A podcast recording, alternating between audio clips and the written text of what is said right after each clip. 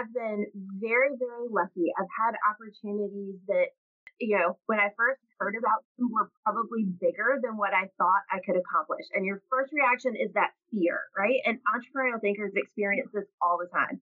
Oh my goodness, can I handle this client? Can I handle this investor? Can I handle this project? And you feel that initial fear.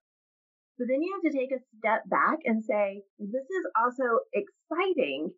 And what's my comfort balance?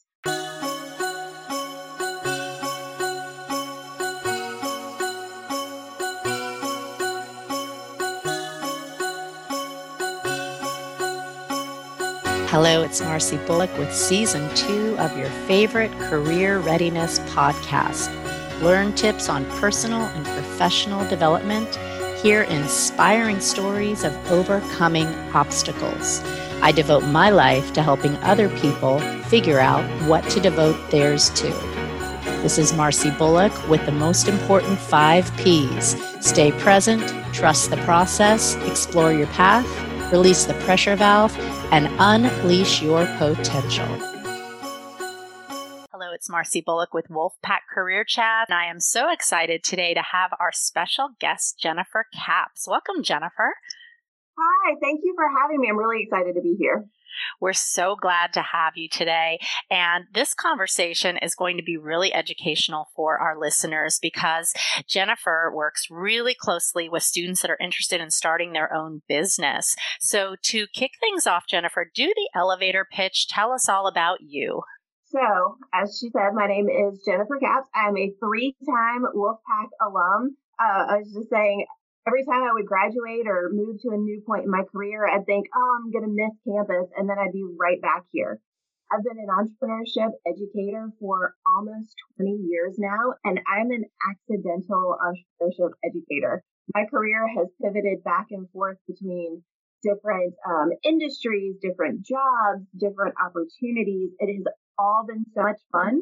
Um, and I absolutely love where I'm at right now. Working with students is just very inspirational to me and keeps me going. And I know you teach some classes here on campus because you and I trade back and forth with scratching each other's back, and, and I get to come to your class. So tell our students about the classes that you teach and why they should take them. Absolutely. So I'm part of what is known as N C State Entrepreneurship. And our courses are general education courses designed to introduce students to the concept of entrepreneurial thinking. Uh, we find that when students are entering the world of entrepreneurship, sometimes they're not quite sure what to expect.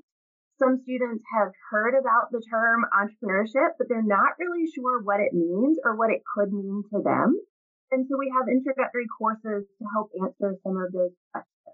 Um, and I'll give you a little overview of some of those things today, but we'd love to see any of you in class. It's E I two oh one is the one that you're looking for. I know you have to take her class. Let me just say, this woman's amazing. And all the students who take her class, it's like their favorite class. She's full of energy and has so much great insight to share. So with the um, two oh one class that you, you said E I two oh one? Yep. And when you're looking for it in N C State systems, sometimes it looks like L two oh one because the I doesn't have the top and the bottom on it. So just be aware of that when you're when you're searching. Oh, good to know. So what is the biggest learning outcome you think students walk away with after completing your course? You know, I'm happy if every student can walk away there from the course with enough information to make an educated choice as to whether entrepreneurial thinking is something that makes sense for them somewhere in their future career path, right? It's an introductory course. You're not going to have all the, the secrets. There really are no secrets to how to start, you know, the next Google or the next, next Apple. It's just deciding what's best for you at a given time and what's going to make the most sense. Oh, I love that because everyone has an idea, right, about something that they could make better. Oh, I wonder if I could monetize this. You know, maybe I could be my own boss. I don't want to report to the man. And when we get into that to start a business, what what are some of the key tips you give to your students when they have a great idea? So, well, for starters, a lot of students come and say, hey, what do you think of this idea?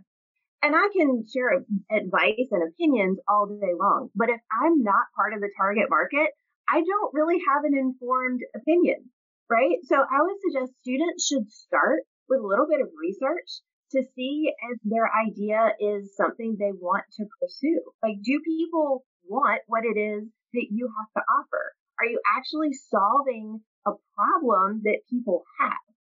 Um, and also, are people going to be willing to pay you for it? And are they going to be willing to pay you enough that it can sustain long term? So these are some of the things that we talk about in terms of research to make educated choices um, before you move forward. We'll also talk a lot about, um, and I recommend everyone, find a way to test your ideas and your concepts small scale without investing a lot of money up front, just to see what do people respond to and what pivots and adjustments do you need to make before you put a lot of money into it. Uh, I also recommend think about what skills, what skill sets that are going to help you run that organization. What skill sets do you not have but are going to be necessary in growing the organization? And then how to build out a team around you to balance out your strengths and weaknesses so that the team is stronger as a whole than any one individual is on that team. Um, and then once you're confident that this is a worthy risk to take, by all means, move forward. At some point, you just have to do it and try and accept that it may work out awesomely and it may not. Um, and that's just part of the process. That's a great way to to think about it, Jennifer. And I want to dig a little bit into something you said about finding the right problem, because I think a lot of people go at it from the mindset of, well, what problem do I solve? But the future of work, I mean, all the solutions are out there. All the data is out there. Everyone can access this data. But how do you actually find the problem? Do you have any cool success stories of alumni that you've worked with that have found really interesting problems to solve and their outcomes? I'd love to hear some stories. Sure. So, yeah, there's so many. Like, I could talk to you all day about this. You you asked, how do people find those pain points, right? Because we all have access to the same information. You just have to talk to people, and you have to keep your eyes open. And I think you have to change the lens with which you view the world around you, right? Instead of looking at the world as a consumer. So what has everybody else done that I could use? You have to start looking at the world in terms of what are other people or companies or industries, what are they struggling with that I might be able to do something about? And then I think figuring out how to do something about it takes being like a Renaissance person. You need to know a little bit about a lot of different things because you never know where your inspiration is going to come from. So getting out of your world, right? In college, it's really easy to get wrapped up in what it is that we are studying, but expanding beyond that and learning cool things from other industries and other disciplines, that's where a lot of the best ideas come from. Um, so success stories. I'll share a couple with you. Some of you might have heard about a company called Be Downtown. And it was started by a woman named Lee Catherine Bonner. She has a history of beekeeping in her family, and she was quite concerned with the decline in the honeybee population around the world. So she started investigating different ways to address this problem. And she came up with a lot of ideas, and she would test them out, and some worked better than others. She went back and forth thinking about, do I do this as a nonprofit? Do I do this as a for-profit? And one of the things that she ended up doing, she wanted to build viewable honeybee hives on corporate campuses to act as, you know, a marketing tool for the company. It would encourage people to come by and see what was going on. And at the same time, it would teach the world about why honeybees are so important. Uh, so she was having a hard time getting companies and investors to really connect with the idea that she was trying to create. So she came into the entrepreneur's garage. She found some people to help her build a mobile honeybee hive. And I kid you not, this was, if you can imagine, a plexiglass box that was, you know, about that wide, about that tall, wood edges, filled with honeybees, actively building honeycomb and honey. And she would bring this box in and set it on somebody's desk and say, I want to do this, but I want to do it larger scale for you. Let's talk. It was the coolest thing. Well, fast forward to now, she's traveling around the world, working with clients, consulting with cities about how they can be more honeybee friendly. She started a corporate training program where she brings groups from different corporations in and uses how hun- honeybees are miraculous creatures. They're so cool. And she uses how they work together to teach people how to have better teams, how to have better communication. And I mean, who knows where her business will take her in the next few years, because it's growing and adapting all the time. And I just love her story. That's a really great story, Jennifer. And just, I, I was actually got a chance to learn from one of the people that works there, Ben Dictus. He came to speak to a group of my students about leadership and using the honeybee as that whole metaphor. No one ever thought of that before. Oh, man, that is so great. Everybody has to check that out if they haven't. Be Downtown. I think they're at a lot of the big companies, like S A S has them on their roof. Absolutely. Um, and actually, if you go over to Centennial Campus, right down from the library on Centennial, there's a whole honeybee area with different sponsorships from companies throughout Centennial. It's really cool. So you mentioned that she came to the garage. Tell us what that is and what resources exist on campus for students that are just starting to come up with these thoughts. So N C State Entrepreneurship offers, we try to offer as many diverse opportunities for students based on based on the knowledge that students are coming in at all different stages of the entrepreneurial process, right? Some are saying, hey, I'm kind of interested in this, but I'm not sure what I want to do yet. Others are actually up and running businesses, revenue generating, and they need a place while they're on campus to host a, a client pitch or an investor meeting. So one of the ways that we have addressed some of these challenges is to create a space called the Garage. And it's a workspace. It's a partnership with, um, it used to be called H Q Raleigh. It is now Raleigh Founded is their new name. They have a location on Centennial Campus, so we've partnered with them. Students can come into the garage. They can access equipment such as uh, laser cutters, three D printers. We have a sewing station, um, all kinds of cool stuff. If you don't know how to use any of the equipment, we have training programs to help you. Uh, students can also come into the space and just have a workspace where they're surrounded by other entrepreneurial thinkers. One of the big things we wanted to create was a, spot, a space where students could network, um, build out their own skill sets, and partner with other people who had different skill sets. So it ends up that students start teaching other students, which is a really cool environment to be in.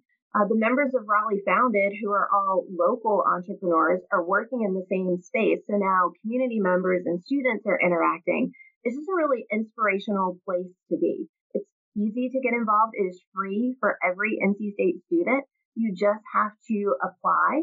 Tell us a little bit about what you hope to accomplish. You go through some safety training, and then you have, um, well, typically, you would have twenty-four hour a day, seven day a week access. Uh, COVID and the situation that we're in right now has kind of pulled back on those hours some, but we are anxiously awaiting a time where we can be full scale again.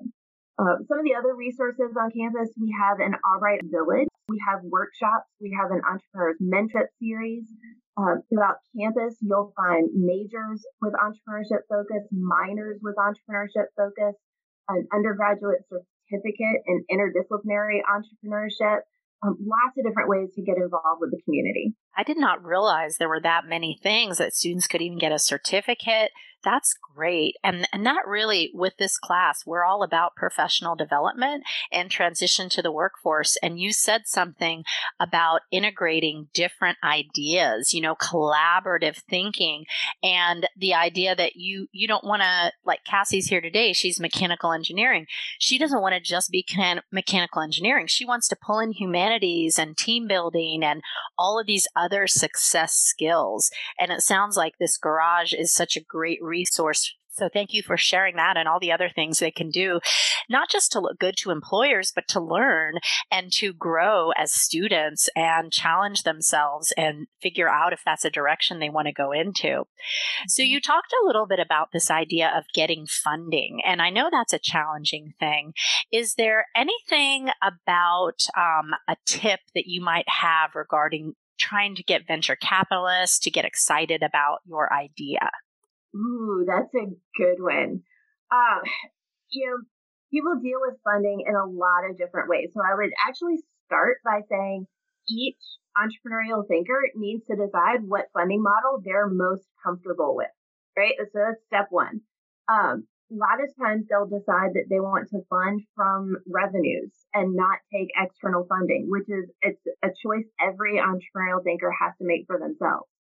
But if they are going to go out and try to get funding, they've got to be very clear about what they're doing and why they're doing it. It can't just be about, hey, I have this cool idea, give me a lot of money so I can test it out, right? You've got to get out there and prove that people will actually want this, that people will pay this, and that if they invest in you, they're investing in someone who has a plan, but who is also willing and able to quickly adapt that plan, because that plan is probably not going to be the one that they end up, you know, landing on for the long term. So you want to be able to show you have this adaptability balanced with you've done your research about the concept that you're pitching to them. And that's a delicate balance. Uh, something else, do not make things up. Do not lie to them. Do not elaborate. Be honest. They want they want to know that you know where your weaknesses are and where your gaps lie. It's when you go in and you start saying, there's no competitors. Well, that's scary for investors, because if nobody else is in this space, why is nobody else in this space? Um, if you have absolutely no gaps to fill to an investor, that kind of sounds like you haven't done enough in-depth research, because there will always be gaps that entrepreneurial thinkers are trying to fill in or improve on for their business. It's about continuous, continuous improvement and continuous adaptations. That's really helpful. And, you know, when you were talking about knowing your strengths and your weaknesses, this ties in so well, because all of our class has completed the Gallup Strengths. So they know their top five, and they know that there's a one in thirty-three million chance someone would have the same top five in the same order. Have you taken that assessment, Jennifer? I have, and I love that test.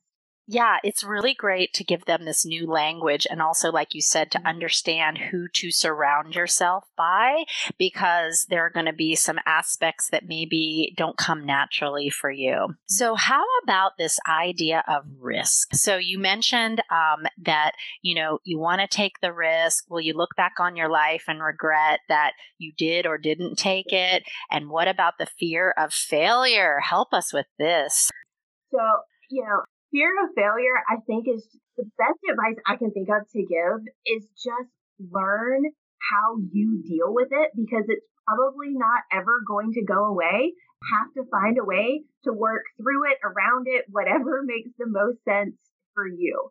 Uh, you know, I had the opportunity earlier this year to participate in the N C State TEDx series. Um, and one of the things that they had asked me to talk about was failure. And so I put a lot of time and thought into this. And what I think I have learned about myself that may apply to everybody else is that we should figure out what our own best balance of fear and excitement is anytime we're looking at opportunities. You know, I've been very, very lucky. I've had opportunities that, you know, when I first heard about them, were probably bigger than what I thought I could accomplish. And your first reaction is that fear, right? And entrepreneurial thinkers experience this all the time. Oh my goodness, can I handle this client? Can I handle this investor? Can I handle this project? And you feel that initial fear. But then you have to take a step back and say, this is also exciting. And what's my comfort balance? For me, it's about fifty percent. Like when I take on a new opportunity, if I'm fifty percent excited and fifty percent scared, that's a pretty cool balance for me, but that doesn't work for everyone else. Um, an example, I had two opportunities over the past year and a half that have absolutely scared me to death. You know, I'm not going to lie. One, I was contacted by a woman faculty member at a university in Saudi Arabia. And she said, hey, the, our government is wanting to help expand entrepreneurship education throughout the country, and we're looking for a partner program to help us do this. Would you be interested in putting a proposal together? Like, that's a huge offer. Like, that's a huge request. And in my mind, I thought, well, you know, they're they're getting proposals from everywhere. This is probably never going to happen. But all right, sounds cool. Why not? Let's let's see what happens. We put a proposal together. It was a lot of fun to do, and all of a sudden, a few weeks later, I'm getting an email like, hey, guess what? We've been selected. When can you be in Saudi Arabia? And I was like, oh, holy cow. I was beyond terrified to be taking on a project of that scale and scope and importance. But we got to go, we got to do it. We worked with these amazing faculty, and it was so much fun. Had I reacted only to the fear part of that, I would have never said yes to submitting the proposal. I would have never said yes to going, and I would have missed out on that amazing opportunity. There's a book. I don't know if any of you have read it. I highly recommend it. It's a very, very easy read. It's called Who Moved My Cheese by a gentleman named Spencer Johnson. And one of the questions that he asked in that book is, what would you do if you weren't afraid? And that's such a simple question, but it is such a powerful question. So if you hear yourself saying no to an opportunity and the only reason you're saying no is fear, you probably want to give it a little bit more thought. You still might come to the conclusion that you don't want to do it, but fear should not be the only thing that is driving your decision-making process. Um, and that, that to me is true about life as well as anything entrepreneurial. Oh, for sure. The idea that don't let it hold you back. Face the fear. If now, if not now, when? And so I'm so proud of you for going for that opportunity in Saudi Arabia. I want to hear more about that one day. Well, for students that are going right into the job market right now during this pandemic, and they want to get some experience, learn about the work world, just have that first transition to their professional identity. What tips do you have for them right now to just get their feet wet and test the waters out in the labor market? That's a great question. I'm going to answer maybe from two different directions. The students who are interested in entrepreneurial thinking, some want to be entrepreneurial thinkers in a corporate or a more established environment. And some obviously want to join the entrepreneurial community. So I think for everyone, um, I think just expect the rules to be a little bit different, right? Some things that are okay in a college environment don't translate as well into the workforce.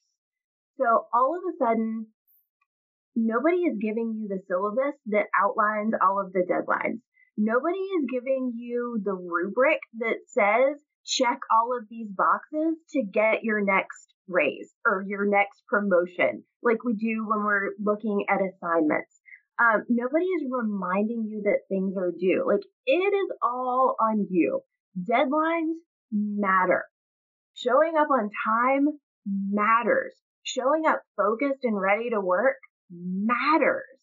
Um, and it matters in college, but I think sometimes we get used to having a lot more flexibility than we do when we hit the workforce. I, I always tell people, never, ever, ever miss an opportunity to shine. It can be the smallest assignment or the biggest assignment. Do it and do it really, really well, because it doesn't seem like those little things will get noticed. And I promise you, they absolutely will get noticed. I think for students where that path is more entrepreneurial, some of the struggles that we see them work with is they're very quickly having to adapt to leading and managing other people. And sometimes they're leading and managing other people who are, you know, ten, twenty years older than they are. And that can be really difficult and really surprising. Um, being taken seriously by people who've been in an industry for twenty years when you're just coming out of school, you have to earn that respect um, from people. So always thinking about ways that you can do that is it, very, very helpful. Um, I think dealing with, you know, a lot of people when they get into the workforce um, in any type of capacity, when they run into challenging situations, it can be scary. Challenging situations to me are one of the best times, though, to prove to everybody just how capable you actually are.